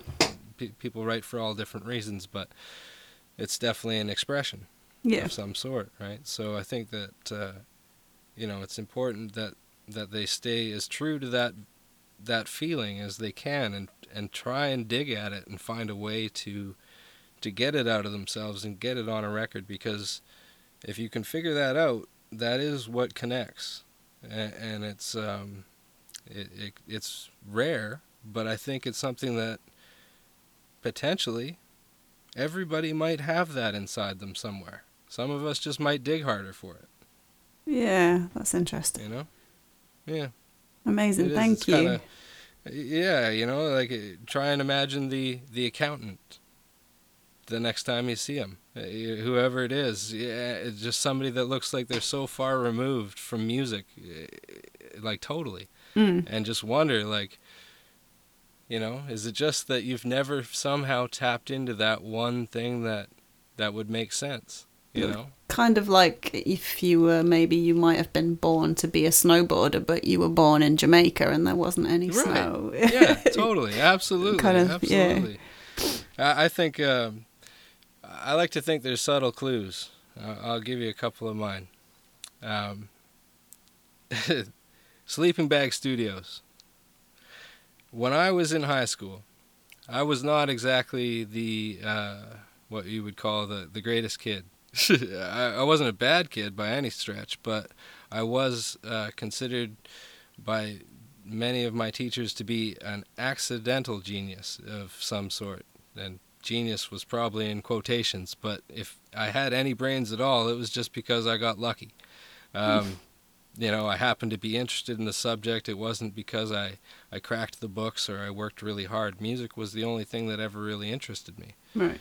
Um, so when it came to school, I had a real tough time, especially when it came to to high school, to the point where well, I felt like my locker would be better served by storing a sleeping bag and a pillow inside of it to nap in between classes or during my free block. Do you actually do that? I did that, you know, and that is what 15 years before Sleeping Bag Studios even exists, but the signs of the universe were already there. Now, here's another one for you.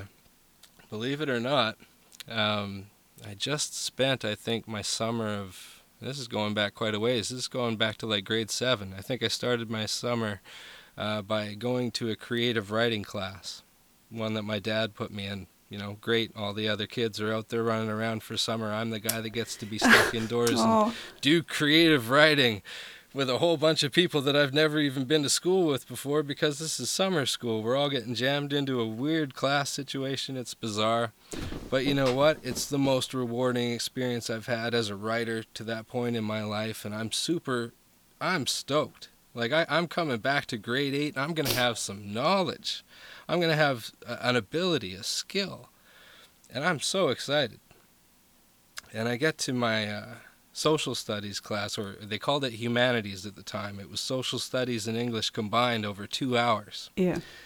And I kid you not, I walked into the class, I sat down. Uh, my teacher's name was Mr. Springer. I'll never forget him. He's crazy. Uh, but basically, he looked around the class after we all sat down and he looks at one kid and he's like, uh, You, greasy, and uh, you, grungy, pointing at me, and you over there, I don't even know what your deal is, but you're going and you, Worf, with the eyebrows, like Star Trek Next Generation guy. Uh, It it was a different time then. You could call kids a lot of weird things. and so he says, Get out into the hallway. And I mean, I've been in his class for like two minutes. I have no idea what's going on. And it ends up being that what he wants us to do is there's a, a like a test program uh, a student program, a student led idea from the University of British Columbia. They had a student teacher come through who was apparently going to teach us how to write. After I just spent my entire summer volunteering to write, I was now being put and immediately assessed because I, I looked like a, oh, a dime store version of Kurt Cobain at the time. So I got immediately assessed just on a physical level that I must need some extra help. and so I was put I was put in this uh, class for half of that that 2-hour block I would go and spend and believe it or not the only thing that we did was compare and contrast essays. That was it. So comparing one thing to another and writing about it Well, I mean- over and over and over again. And what do I do now? Again, it's kind of it's kind of weird. You know, I, I like to think there's obviously a lot of things about music that, that don't make it such a bland equation where it feels like the same thing over and over and over again.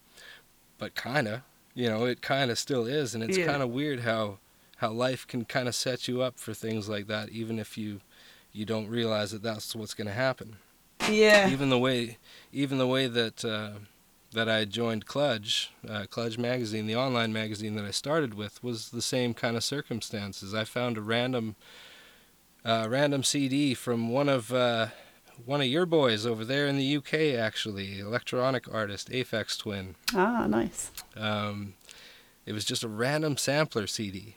It was five songs. It was for the Drukqs album. It was just laying on a bar stool, probably like 12:30 at night in Seattle, a city I wasn't even from, and I just looked around like, is this anybody's? Whose is this? And there's nobody even there. And you could see that there was about three or four more of them just kind of scattered around the bar. I didn't even have any idea who Aphex Twin was at that time. We put that CD on as we crossed the border and came back to Canada. And by the time I got home, I was convinced that I needed to know everything about Aphex Twin. And I came, I, I, went online right away, checked it out, found a couple of interviews. I don't know if you've ever checked it out, but if you have the time, do it Not f- yeah. uh, because his interviews are absolutely wild. Like, Really? I mean, no, I never have. I, I yeah. I oh, never- he he basically just refuses to answer questions in any kind of legitimate way. so a lot of his answers are like all consonants and four numbers, and that's supposed to be a word kind of thing. Like really? it's just absolute madness, yeah. And it got to the point where I went down the rabbit hole so far that I found this one interview that he had done with a magazine called Kludge Magazine. And I instantly, I was like, I reached out to the editor right away. His name was Arturo. And I said, How did you get an interview with this guy? And secondly, how can I do what you're doing?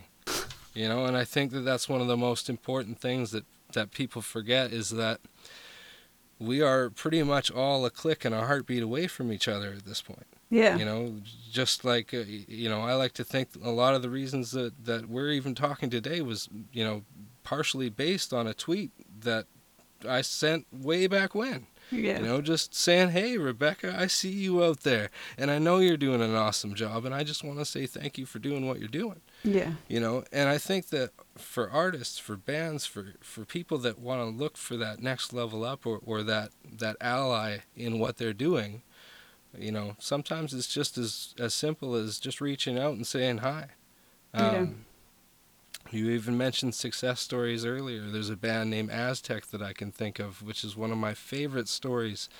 Uh, aztec is from victoria uh, bc over there on the island. And you know they really look up to a band called All Get Out, and I, honestly I don't I don't know All Get Out, but what I do know is that Aztec knows All Get Out, You know, that's a band that they really look up to. And when it came time for them to make their music and go out there and find a producer, they just reached out to the lead singer and said, "Hey, man, I really like your band and I love what you guys do. Is there any way that you would would you ever consider like could you produce my record?" and all of a sudden that door gets opened and all of a sudden that's what's happening and you know what what better compliment you know Yeah, there's. I think cool. there's there's a certain knack to that because I I guess I'm quite introverted and I find it used to find it hard to ask things, but the more you ask, you know, you will get some no's occasionally, and at first that makes it quite hard. and You're like, oh, I'm not asking anybody else because that person Yeah. said no. But you know, the more you ask, the more you're going to find the nice people that you do connect with, and then you just kind for of sure back and forth eh, from there. you definitely get that that that kind of you know it's trial by fire sometimes. Yeah, you know you end up getting shot down i think quite a quite a bit as an as an artist. And i think that uh yeah you're right. You just kind of got to soldier through it and just keep on battling because on the other side of that is is creative freedom. Yeah. and, and you know yeah. what, what could be a better thing than that Absolutely. And it gets to the point that you're just like uh, you're just immune to anything negative because there's so much positive going on elsewhere and most people are totally right nice. Uh, you know I'd, I'd love to I would uh, maybe your experience is different i don't think it is i bet you it's close what would you say rebecca i think 96% i would say of the the indie artists and bands out there maybe even more positive experiences Absolutely. you know, like, yeah. i- i- to me it's phenomenal I I think uh, there's nowhere out there in the world that's going to run that high of a percentage of just positive good experiences No, by all and means. that's one of the things that's just absolutely mind blowing to me, and something I'm just. How can you not be appreciative of that when you're in it every day? you I, know? w- I wouldn't have been able to do it for this long, I don't think, and I wouldn't want to do it much longer if it wasn't the case. Yeah. How long have you been doing it, if you don't mind my asking? I'm not supposed No, to be no. interviewing you right now, but I'm Um, kind of curious. It's just over two years. It was about November 2016, I think. Right, right. Uh, fif- yeah, 15 it would have been. Yeah. Just over two Everybody years. Everybody knows you guys already. Stereo Stickman's huge. I don't know about know? that, but um, I well, I, when I first started it, we were living in a van, so I kind of just spent my entire time trying to build the audience up and, and trying to just freelance and connect with people and stuff to make it. I guess right. I guess it got big bigger than I expected quite quickly, which is awesome. Um, yeah, but no kidding. but even so, in that time, I've encountered very few people who aren't nice, and even when they're not, it's just that they're not particularly nice. They're not rude or anything. I, you know, I've not had anyone be rude so far. Touch wood. So Yeah, I've never had anybody threaten me or anything weird like that. I've never gotten into a weird interview altercation that I can think of in that sense. yeah, I, you know, there was a point, um, actually, the funniest one of those things that I can think of was when I did start getting back into interviewing and uh, doing them live and in person and in the studio again.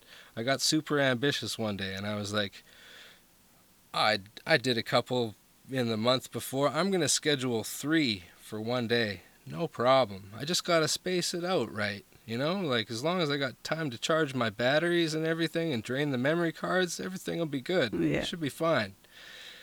So I end up interviewing uh well, I, I won't I won't name these guys because basically they came in and they were high. Like I've seen high, I've been around musicians all all all my life. I, I know what it looks like and I'm fine with it.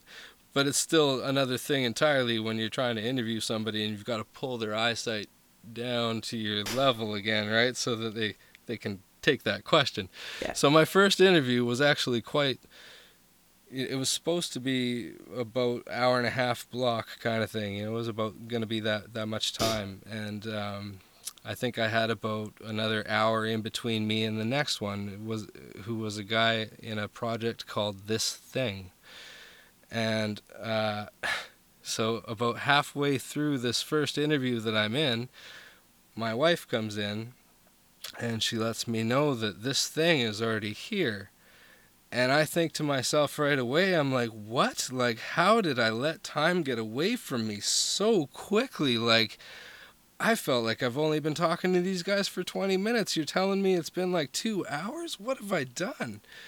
And I'm like beside myself. And so, you know, like, thankfully that band had other places to be that day anyway. So I, I kicked them out of the studio, realized that I've actually only interviewed them for 24 minutes.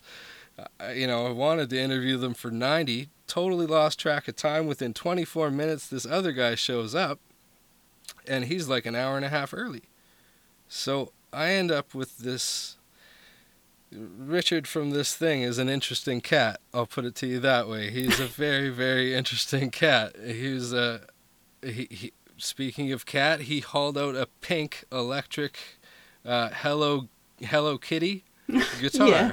that, that, and I was just like, and, and you know, you'll you'll appreciate this because you've probably had this moment before too, where you you see a, an opportunity like that as an interviewer, and what, what's the first thing you think? You see a, a a full-grown adult man with stubble on his face pull out a electric pink Hello Kitty guitar. I'm not saying that it's not possible. I'm just saying there's got to be a story behind that, right? Oh. You know, so I'm thinking that's got to be a great question. How'd you get that guitar? I found it at a pawn shop. Uh, Okay, all right. So moving on, right? And I mean, it was a tough interview to get through to the point where I'm not even kidding you. By the time it was done, Rebecca, I was like, I don't know if this is really what I want to do. you know, I, I might have Oh. screwed up. If you know, I might have screwed up because I don't know if I'm any good at this. It wasn't so much Richard; it was on me. I was trying to figure out if I could could really get back into it. Yeah. So the funny thing was was that by the time it was over, we we had Richard as an interview and we had him perform as well. And then by the time it was, you know, I, I was plugging in cards and, and getting my batteries ready for my final interview of the day. And I turned around to say goodbye to Richard, and he was gone.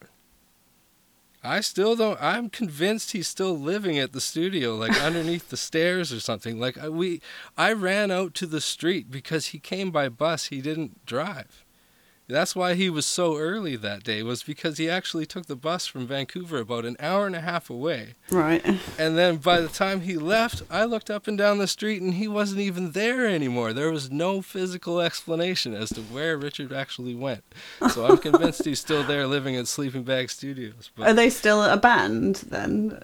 This thing is an interesting project. I don't think, you know, I honestly can't uh, speak one way or the other to that. I don't know for a fact that it isn't, but I can tell you for a fact that Richard is the kind of guy that will find a way to make music for the rest of his life. So, you know, that's uh, at the time when I met this thing, I was told it was a band of seven.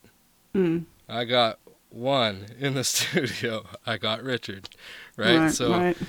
It seemed to be about um, as much of a band as it was kind of like a big giant hippie commune of people that may or may not make music every once in a while, and when they do, sometimes they play it together, Yeah. and they're called this thing. It was weird. Very nice. Not gonna lie, it was weird. The third band that night, though, if I can just take one more second of your time, Yeah, yeah. was was what really saved it. Um, uh, you know, because again, I'm drained at this point. This is now my third interview of the day.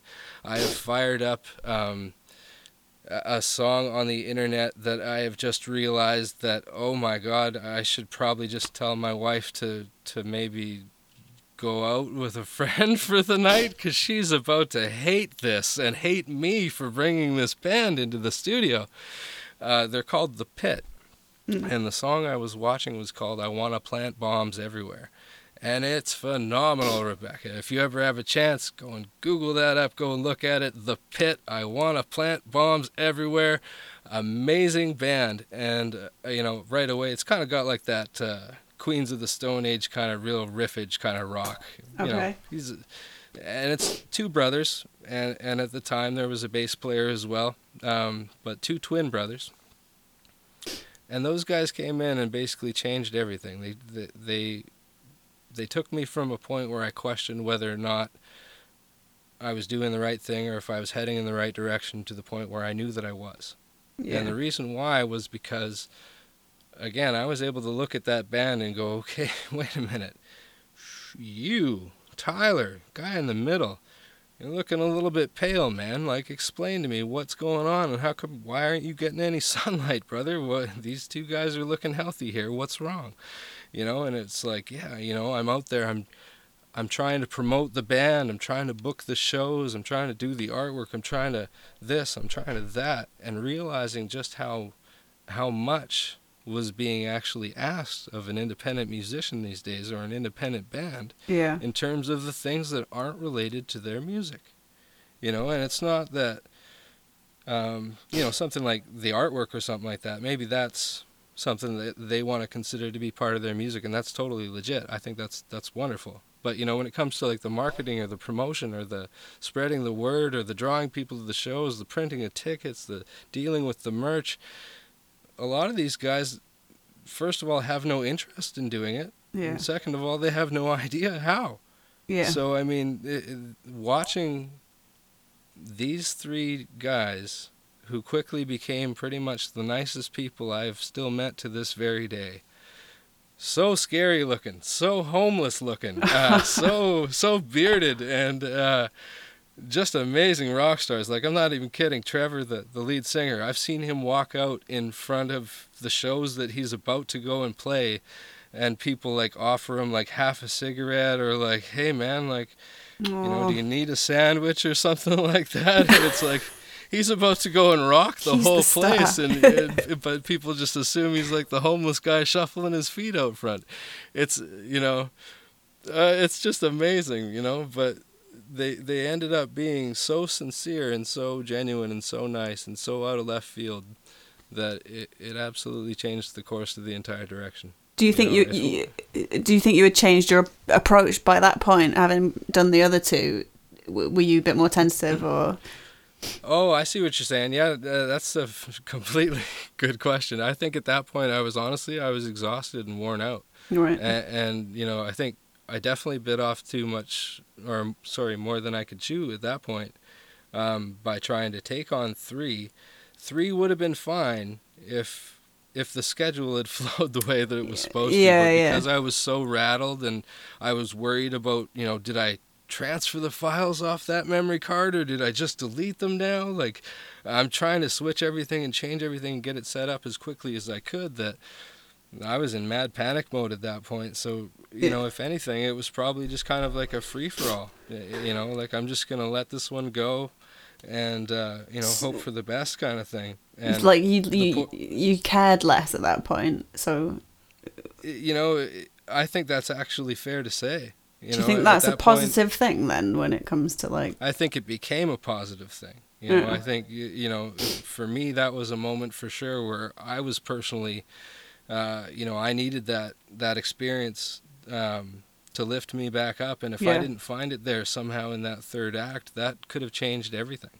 mm, You know, but somehow these three hairy dudes come into the studio and everything changed because it was such a positive interaction for for something that really just didn't seem like it was necessarily going to go that way from the impression you might get from the aggression and the intensity and the music of a song called I Want to Plant Bombs Everywhere. Like it doesn't sound like they're going to bring you flowers or wine when they come and see you, you know what I mean? yeah Um, and then somehow they're just the most genuine people, so sincere about making it as musicians, so amazingly talented, and they're struggling. And it, and I'm listening to this song, I'm listening to this single, and I'm going, if Queens of the Stone Age are this famous, why are you this famous? yeah. You know, it doesn't add up. The the quality and the consistency and the caliber of the music is completely comparable. So how how do we overcome that disparity is what I'm I guess working every day to kind of try and figure out or try to battle against, yeah much like you are.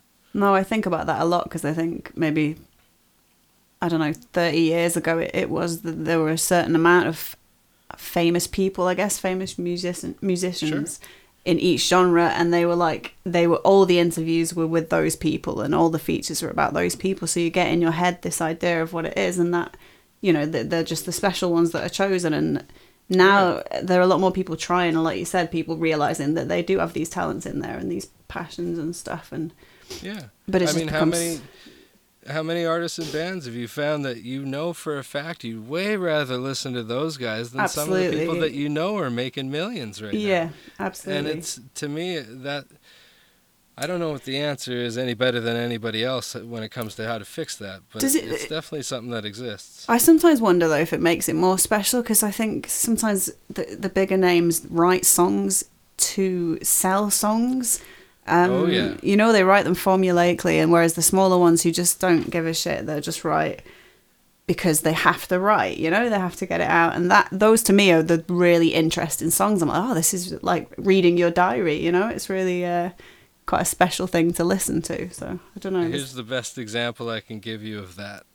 And this this is an exclusive for you, Rebecca, because I like you. Because Stereo Stickman deserves to have some dirt on me. ah, thank you. um, Yeah, uh, there was a time. I think I can say this. There was a time where Nickelback was a good band. Yeah, that's right. I said it. I, I've put it out there for the world to hear it, but it is a fact. You see, that is the thing. I like I said, I came from Vancouver, Yeah. and when you're talking about a band that that can absolutely get destroyed by fame and fortune, Yeah. that is the one. I used to go and see Nickelback at, you know, uh, Commodore Ballroom or, or different places around Vancouver for in the neighborhood of 15 to 20 bucks. Probably couldn't see them for less than 80 to 100 now. I guess I have no idea. I wouldn't even look into it now.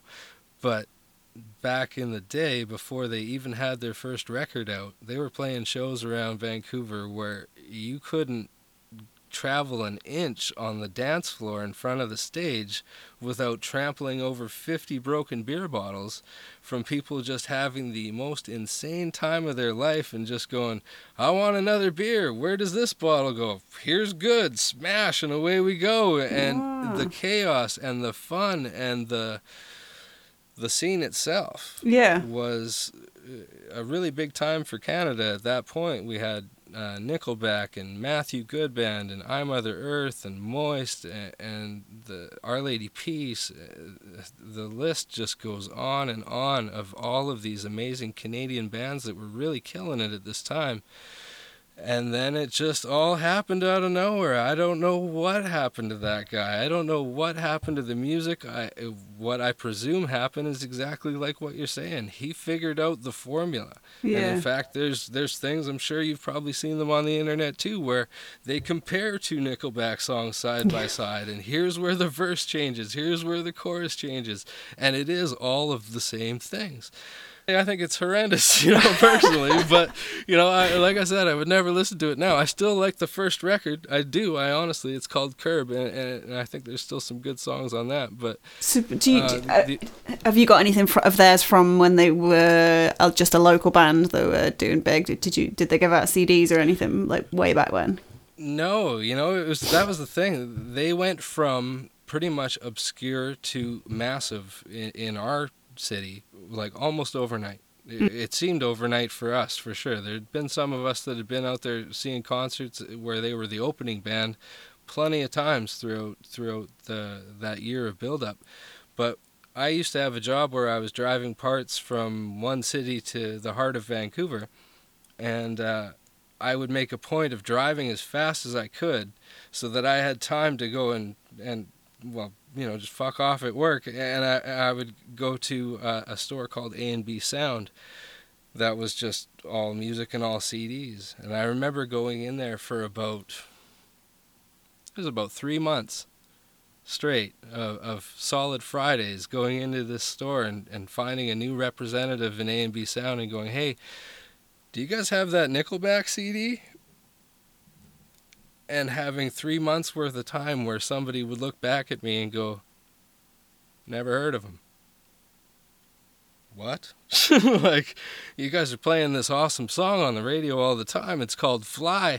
You don't have the CD yet? No, they, apparently they don't even have a CD yet. So it was like, by the time that first disc came out, and by the time that they uh, put out the state afterwards, it seemed like there was just absolutely zero time in between and what was once special and, and, and actually good and completely killer live. They were amazing. Yeah. They were great.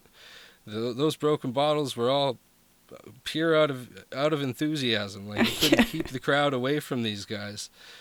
And then just all chaos, you know. Aw. All of a sudden, somehow this band just became so plastic and so uh, methodical and so so much the antithesis of pretty much everything that I think is special about music when it comes right down to it. Yeah. I wonder You if know? he's not. Surely, though, when you first start out, you write songs that mean something. I wonder if he's not creatively satisfied then by the formulaic stuff. But it, but he's very, very, very rich, so he does, so he doesn't really care. Well, again, right? Go, you know. Unfortunately, I think there is some proof to to that. You know, I think that he's kind of said that, you know, uh, on the record a couple times that he doesn't care anymore and that he is that rich and famous at this point. But I mean, again, right? It is all about like we were talking about earlier, how you define success, and I think Yeah. You know, if a band like that feels that they're successful, I don't know how. I don't care how many records they've sold. They they went from something that was legitimate, something that had life in its veins, something that generally connected with the crowd. And and you could feel it in the energy of the audience and they could see it from the stage and you could feel it from them in return Yeah. and to watch that get destroyed over time how can you call that success Mm. you know what i mean like Yeah. i i hope the Yeah, mansion is warm you know but at the same time like how, how do you is sleep cold. at night yeah totally right how do you sleep at night what have you done to us Oh dear. i'm i'm picking on poor nickelback too much you know they- they deserve it but Everybody uh, picks on Nickelback. It's fine. they do they do it's an easy target it's an easy target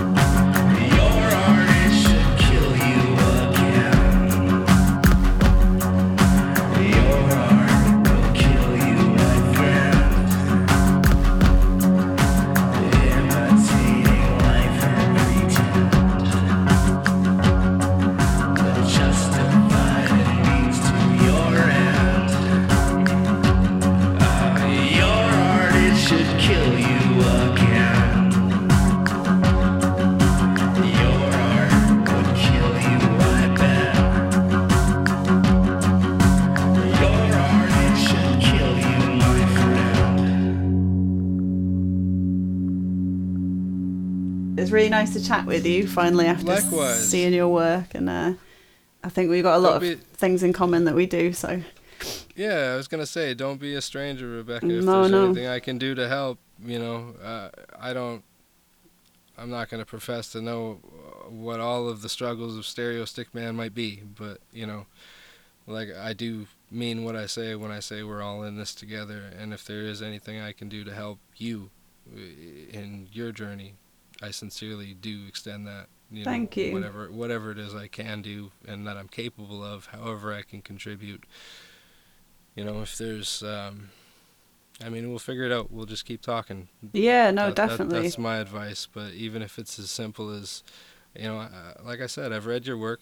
I've seen what you do, and I know that. First of all, you write a great article, and I can see that you care. It's no different than when I listen to music for a really short amount of time. Sometimes I scan through all my new stuff really quickly just to hear a certain amount of something that I'm looking for. Mm. It's a, a, sincer- a sincerity, a connection, a real passion that I think you can always hear and identify really quickly. And I see that in what you do, and uh, I think you know again it's tough to to stay motivated, and we gotta we gotta find those ways to to remember that we're not. There's so many people out there. We could be competition, but we're not. You know what I mean? We're we're on that same side of the fence, so um, you know if it's a I'm happy to support you in what ways I can. So if that's putting a link up on my site saying, "Hey, go and visit Stereo Stickman next," I'm willing to do that kind of stuff because, again, I think you're the right kind of person to work with. If you take a good look at the Sleeping Bag Studio site, you're not to find a lot of people out there. Yeah, Yeah, I appreciate that. You know, because it's uh, it's just not really something that I, I think there's a lot of work to be done Yeah, when it comes to our side of things. Yeah. And, and I think that, uh, I mean, I know, I know what it's like over here. It's not, you can't listen to things all day long. I would love to, you know, but even even if I love to, still need a break every once in a while. You know what I mean? yeah, And definitely. It's tough, tough to to get that break in music sometimes, but you you need it just like everything else, so that you can appreciate it when you come back to it. Yeah, Um, that's just kind of how it goes. awesome. All right, well, thank you, you have a fantastic night, Rebecca, and contact me anytime you need, okay? Enjoy Thank your you. weekend. I will do. All right, you do the same. See you soon. Bye.